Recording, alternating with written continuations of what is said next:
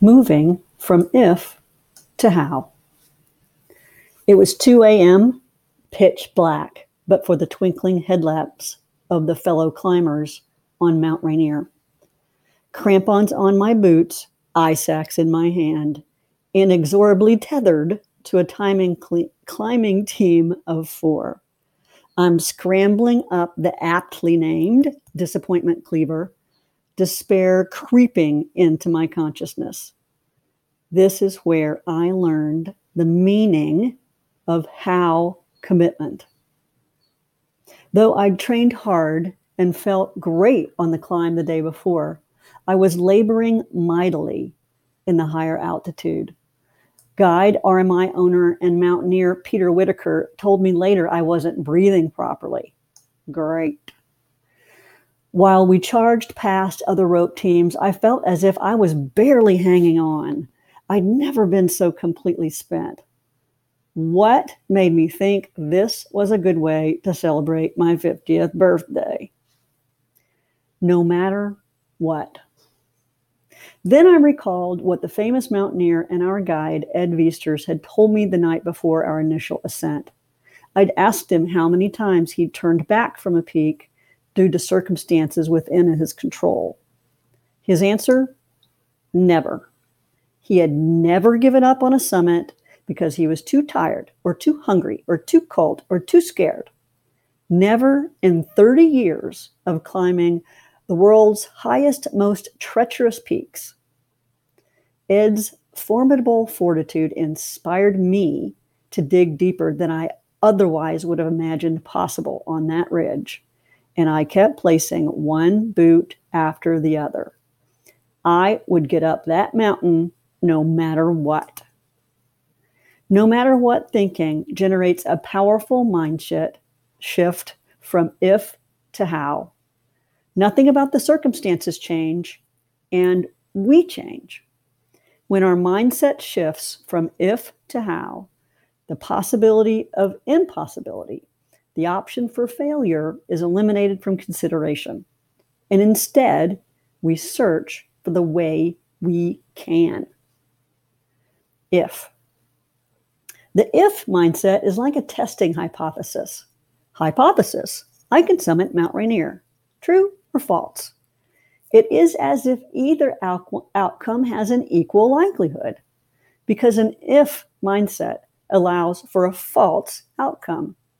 With a how mindset, every way considered assumes success. And the difference between if and how is a matter of commitment.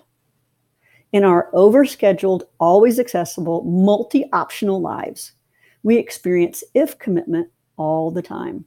We experience an if I can, if it's convenient, I'll try kind of commitment to goals, peoples, community, work, volunteerism, and ourselves. I'll go to that board meeting if I can. I'll help my friends move if they are really organized. I'll stop by that get-together if I have time. I'll try to hit my fitness goals. No harm in trying. These are hedging strategies. With if commitments, we keep our options open. We avoid actually failing. We don't disappoint. We don't get hurt. The if commitment is comfortable. It's convenient. And while if commitments feel easier, what we don't realize in the moment is how exhausting they can be for us over time. We are constantly retrading our decisions. Should I or shouldn't I go?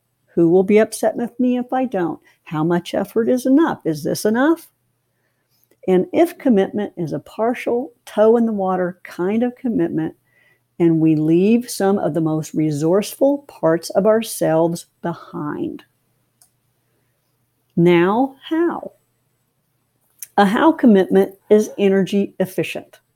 A single decision made once, like an on-off switch.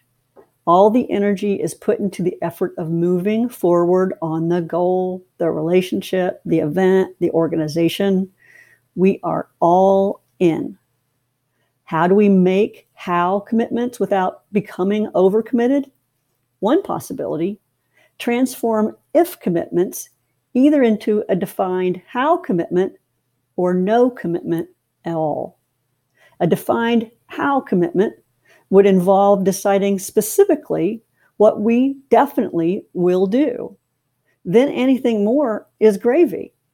How many times per week will we work out, no matter what? How many nights will we be home for dinner at a specific time, no matter what? How many times will we call or visit our family this month, no matter what? Creating defined how commitments or eliminating commitments altogether can be difficult in the beginning because it requires an intention, clarity, and maybe some courageous conversations with the parties involved. And instead of kicking that can constantly down the road and wearing ourselves down and our relationships with our iffy commitments, we can instead be following through on how commitments with an efficiency and clarity that dramatically reduces our mental, emotional, and physical drag, and over time enhances the quality of our life and our relationships. We can feel lighter and more aligned with what's truly important to us with our how commitments. By the way, I summited Mount Rainier around six thirty that morning, minus a few teammates. It was by far the hardest thing I've ever done. And it was life-changing. It proved to me the power of how.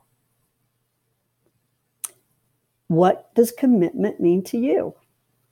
How do you treat commitment with your clients? How do you respond when they don't follow through? How do you hold yourself to your own commitments? Join the conversation. We would love to have you.